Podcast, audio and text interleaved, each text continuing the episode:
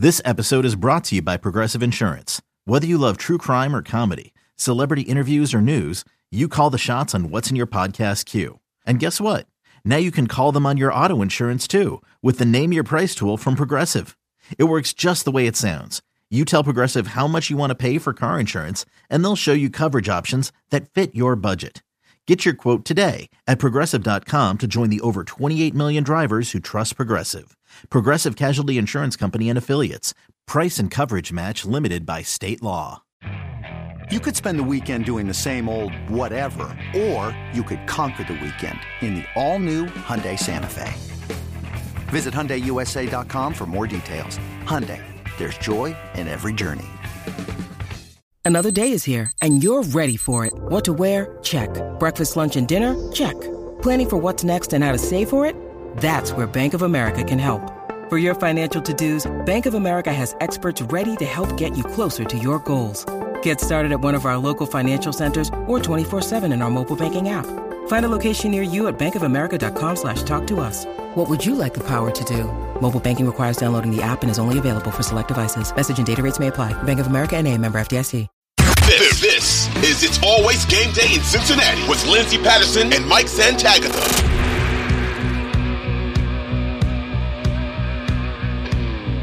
We'll go ahead and flip to the defensive side right now. I'm going to start with Trey Hendrickson. How'd you feel about Trey? I mean, he was awesome. He was just awesome. Uh, what he faced, I think, a good or at least solid left tackle in DJ Humphries, an interesting left tackle for sure. I think he's um, unique, but he's a solid left tackle, and he got two at least two clean sacks on him, and that's hard to do. So kudos to him for winning a matchup where he had probably a slight advantage, but after you know, like he didn't fully take advantage of the Patrick Mekari one. I wanted to see a matchup like this, and he dominated. You know, dominate a matchup where you on paper are like the slight advantage. And we saw that. And next week, not to look too far ahead, but you know, Charles Cross could be back. That could be a fun matchup. Um, Cross was pretty good his rookie year. He goes injured, coming back. Can Trey Hendrickson take advantage of again? I kind of think of him as like another solid left tackle right now because he's young. I don't think he's up in that good tier just yet. Let's talk about the rookies because there's been a lot of conversation. We'll start with the safety position right now. Jordan Battle, Nick Scott. It felt like at some point in the second half, there was a little bit of a benching of Nick Scott, but obviously he went back on the field too. When you think of the two players, how do you feel and, and how do you see this really turning out defensively for, for the safety position? I think Jordan Battle's really mature for being a rookie. And I think he I think he's solid. Uh fine, solid somewhere in that. I think he's a if you placed him in there in a vacuum, I think he might be around Nick Scott level. Um, I also do think, though, that right now Nick Scott might be the better fit next to Dax Hill because the way they're using Dax Hill a lot of this game, although they have been leaning a little bit further away from Dax Hill in the box and in the slot and kind of letting him be the deep safety. And I don't know if that's for a Jordan Battle transition. Who knows? Um, Nick Scott is just. Uh, I've been a truther. I've been fine with him. I still think he's fine. He's just missing too many tackles. Uh, mm-hmm. Uh, I wonder how many that he's listed with. I'm gonna look that up while I talk. But I think in coverage he gets scapegoated as it, like man, like everybody just any play that happens, it's like oh freaking Nick Scott, man. It's like that wasn't his fault. What do you mean? It's like he was somewhere in the area. Not everything that happens is his fault. Sometimes fans get that way. Pro Football Reference only charted him with three missed tackles so far this year, but it, it felt like more than that. It feels like seven. It feels like he's at like at least one a game, if not more. Um, I, I just that's the biggest issue for me. And then the Cardinals were trying to really pound the rock. So it did make sense a little bit to switch to Jordan Battle in terms of Jordan Battle's, you know, he might not be the same range in coverage. He may not, you know, process as quickly in coverage, but what he will give you is more sure tackling. Um, mm-hmm. I think he was a really good blitzer in this game. He played a limited role for the most part, except one drive where he played a lot, but then that drive ended up being a lot of run plays that he didn't really get to be involved in.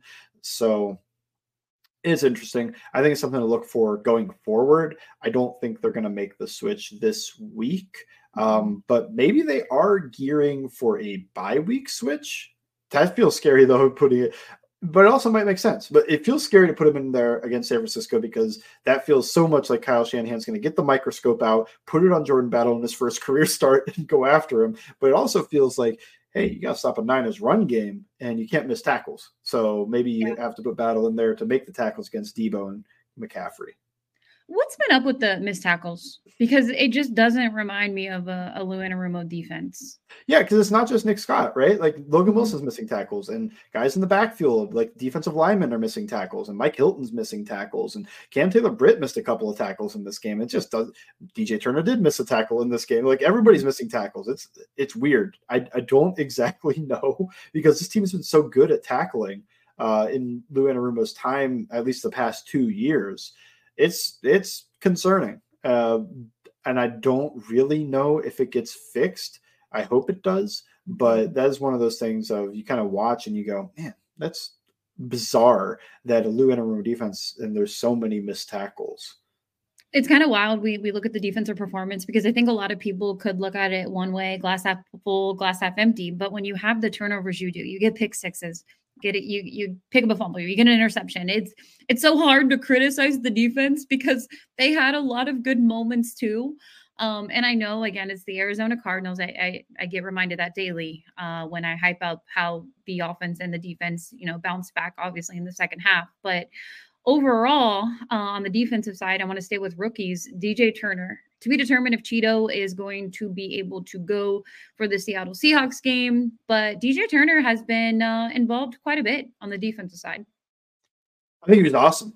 I think he was the best corner in this game. I mean, uh, he maybe the best defensive back in this game. I think he was awesome. He not only showed what he was good at in college, the athleticism. I think he's just as in terms of movement at the cornerback position, he feels like the prototype in terms of his uh, fluidity and his speed. He showed the recovery speed. He showed fluidity in this game. He showed his intelligence and zone coverage in this game and his technique. And then also, he answered questions that I think people had in the draft coming out, which would be run support and the ability to tackle. Uh, he had a, a few stops in this game. He made some vice tackles with Germaine Pratt. That means Pratt inside him, outside. They work together to make the tackle. Uh, he made a couple run stop tackles that run right at him. And the biggest one was that there was uh, on the James Conner run where it felt like he was in a football movie and he was like the star of the football movie. He hit every move in the world. He hit all the buttons on the PlayStation controller. Uh, DJ Turner ended up making that play and he was the backside corner, so the furthest possible guy from that play, and he sprints all the way over, and he's able to take out Conner's legs from underneath him and make that stop. So there's a lot to like about him in this game. I think there's a couple plays you could look at as like room for improvement, but mm-hmm. overall, I was super impressed with DJ Turner in this game. Yeah, I think it's huge for the future uh, because it's the last year of Chido's deal and you already have Cam Taylor Britt under contract, and to be able to hit on DJ Turner, and who knows, um, you know, I, I, would still say cornerback is is a need for this team when you look in the offseason and, and in the NFL draft. But for now, to have that with DJ Turner is very encouraging. Anything else you want to say on the defensive side before I hit on one more thing before we wrap up this pod? Um, I mean, Cam Taylor Britt a, a, little bit up and down, but awesome that he got that pick six. And I think it was a hard pick six to get because of the, what the coverage was actually asking of him and what he was reading. It was a really good play where the coverage was asking him to be a deep half dropper, but he saw the quarterback use quick game footwork. So instead of dropping deep and just covering grass, he stuck tight and the ball ends up being inaccurate. He's able to pick it off and turn it for a pick six. I think that was really cool. That was awesome. Um, I thought that DJ Reader had a good game, which is you know not even worth mentioning every week, but I will. DJ Reader, the week. Skyline Cup right now. Oh, nice. Yeah, I hope they still have the Skyline in a few weeks, uh, so I can go get one. But um, yeah, he was awesome as always. Uh, BJ Hill had some good pass rush stuff, and that could be really useful going forward because that's something they've been lacking from the interior. And in general, they're lacking from a secondary pass rusher. Uh, it's worth noting Ossai played a bit, but they really mm-hmm. used him inside as a pass rusher. And that just that's not his calling card, even though they keep trying it, just because they don't take Hendrickson and Hubbard off the field very much. Uh, when Hendrickson Hubbard did leave the field during garbage time, uh, we saw, I thought, I thought there were three different Myles Murphy plays where you could see a little bit of flash of something if you're looking. Uh, there's one play where he kind of gets stopped, but then makes a late spin at the end and finishes it with the ice pick. The ice pick is when you take your elbow and you put it in the, the back of their head, neck area to really disengage from that spin. I thought that was like, oh, okay. So like, is that something he can get to when he's facing guys one on one, or is that something that he's developing? I don't know. Is you know we're good we're seeing, and then he also just dominated the tight end on one run play where uh, the tight end basically had no effect on him, and he made the stop either for no gain, one yard, or a loss. I'm not sure which, but it was a it was a really good play. So I think I think personally, I think some people don't feel this way. I think Myles Murphy's flashing enough that I feel pretty good. I, I mean, he's got the mm-hmm. one sack. And what was our over under? Like, if he hits like four sacks, we feel great. Three sacks, we feel pretty good. Yeah. you know, uh, he's on pace for that. I think in limited snaps, he every time he gets on the field, uh, they seem to ask him to drop into coverage once, which you know that tells me nothing for the future. but uh, I want to see him rush the passer. I want to see him defend the run. Um, but I, I, think he's flashing a little bit here and there. I think it's worth noting that he's not. If you just listen to some Bengals fans, I think you would think Myles Murphy is like anytime he sees the field, it's like he's got no idea what's going on. He's just getting blown up left and right. It's like no, he, he's actually doing solid and he's flashing. So I feel pretty good. I think it's more on schedule than ahead of schedule because he still mm-hmm. seems very raw to me. But I think he's right on schedule for where I and I was fairly high on him, uh, where he should be right now.